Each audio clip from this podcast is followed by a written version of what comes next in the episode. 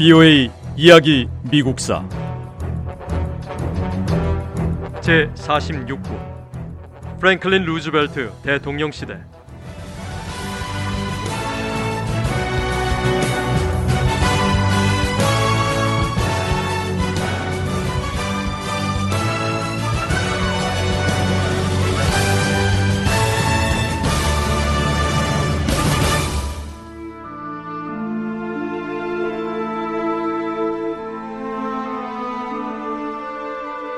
제2차 세계대전이 벌어지던 시기에 모든 미국인이 전쟁을 지지한 것은 아니었습니다. 일부 미국인은 폭력적인 싸움이 종교적 신념에 어긋난다는 이유로 전쟁을 거부했고 일부는 당시 독일 지도자였던 아돌프 히틀러와 다른 파시스트의 생각에 동조했습니다. 하지만 미국인 대부분은 전쟁을 준비하는 루스벨트 대통령의 노력을 지지했습니다.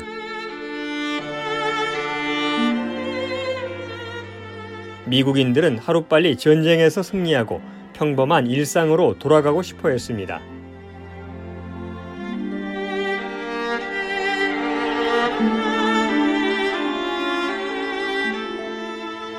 일본계 미국인들도 전쟁에 대한 생각은 평범한 미국인들과 같았습니다. 일본계 미국인들 중 많은 수가 군대에서 명예롭게 복무했습니다. 하지만 많은 미국인은 일본 출신이나 일본계는 누구든 의심했습니다.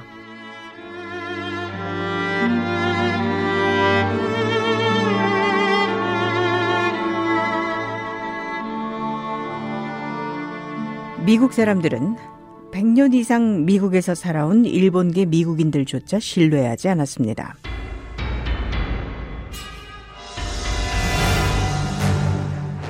은행은 일본계 미국인들에게 돈을 빌려주지 않았고 상점은 이들에게 물건을 팔지 않으려고 했습니다.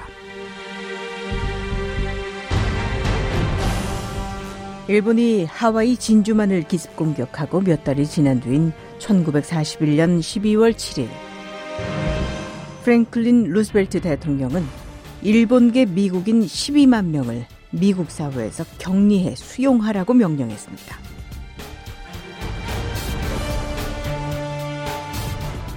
일본계 미국인 대부분이 미국에서 태어난 미국 시민이었지만 연방정부는 이들 모두에게 전쟁이 끝날 때까지 제한구역에서 벗어나지 못하도록 명령했습니다.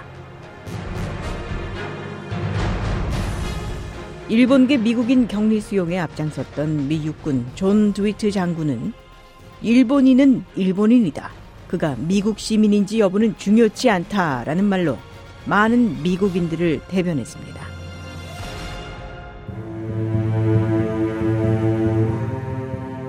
연방 정부는 전쟁이 끝난 뒤에야 이들을 수용소에서 풀어줬습니다.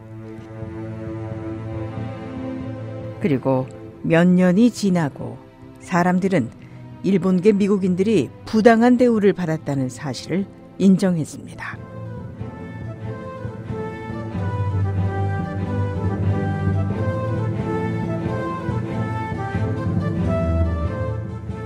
미국 사회 또 다른 소수계인 흑인들은 전쟁 중에 오히려 사회적 지위가 높아졌습니다. 오랜 세월 동안 흑인 미국인들은 저임금 일자리와 열악한 생활 환경에 갇혀 있었습니다. 하지만 흑인 지도자들은 미국에서 흑인들이 백인들에 비해 자유롭지 못한 상황에서 유럽에서 자유를 위한 전쟁에 참전하는 것은 불공평하다고 목소리를 높였습니다.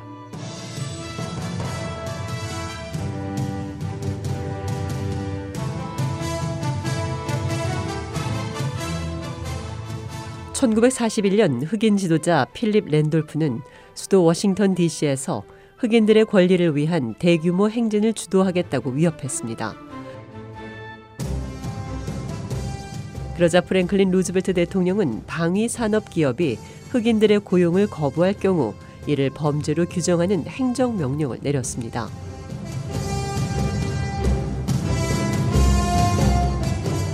루즈벨트 대통령은 또 군의 흑인 병사들에 관한 군법 일부를 변경하도록 명령했습니다.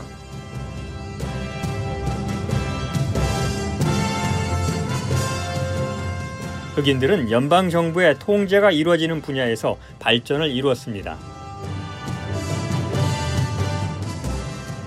하지만 민간 기업 대부분은 여전히 흑인들에게 동등한 기회를 주지 않았습니다. 미국에서 흑인들의 권리 향상은 전쟁이 끝난 뒤인 1950년대와 1960년대에 주로 이루어졌습니다.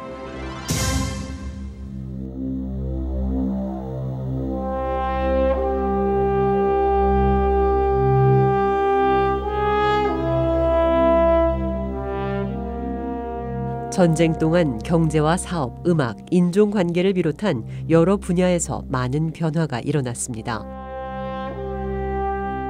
하지만 여러 면에서 삶은 늘 그렇듯 계속됐습니다. 미국인들은 제2차 세계대전을 치르는 힘든 기간에도 최대한 정상적인 삶을 유지하기 위해 그들이 할 수 있는 일을 다했습니다. 하지만 거의 모든 미국인이 해외 군대를 지원하고 전쟁에서 승리하는 것이 우선순위라는 것을 이해했습니다.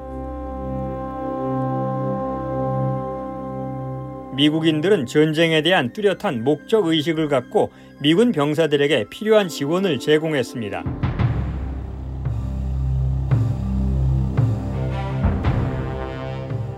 그리고 이런 미국 내 분위기는 프랭클린 루스벨트 대통령이 전쟁 중에 세계 다른 나라 지도자들과 협상할 때도 도움이 됐습니다.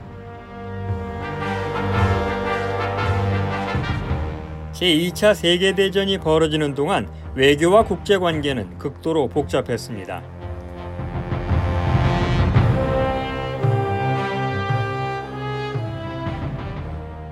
역사를 돌아보면 국가 지도자들이 공동의 목표를 이루기 위해 다른 나라 지도자들과 함께 협력했던 사례가 많습니다. 그런데 같은 목적 달성을 위한 국가 간 공조 중에 드물게도 친밀한 우정과 협력으로 함께한 사례가 있습니다. 바로 제2차 세계대전을 연합국의 승리로 이끌었던 프랭클린 루스벨트 미국 대통령과 윈스턴 처칠 영국 총리가 그 주인공인데요.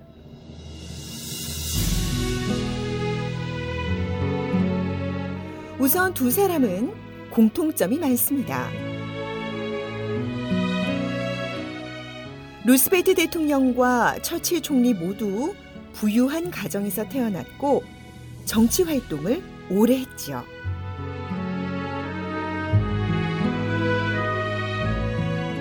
두 사람 모두 바다와 해군에 특별한 애정을 보였고 역사와 자연을 사랑했습니다.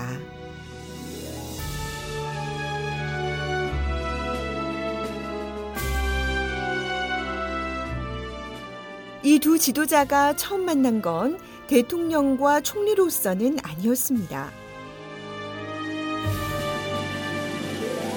이들의 첫 만남은 시간을 앞으로 거슬러 올라가 제1차 세계대전 중이었던 1918년 7월 영국 런던의 한 모임에서 이뤄졌습니다.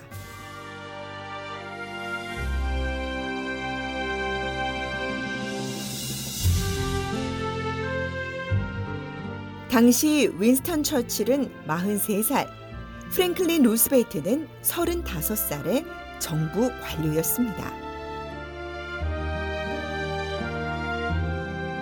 그런데 이 첫 만남에서 두 사람의 친밀한 관계가 시작된 건 아니었어요. 루스벨트 대통령과 처칠 총리는 제2차 세계대전 동안 일을 함께 하면서 서로 호감을 느끼며 신뢰를 쌓아갔습니다.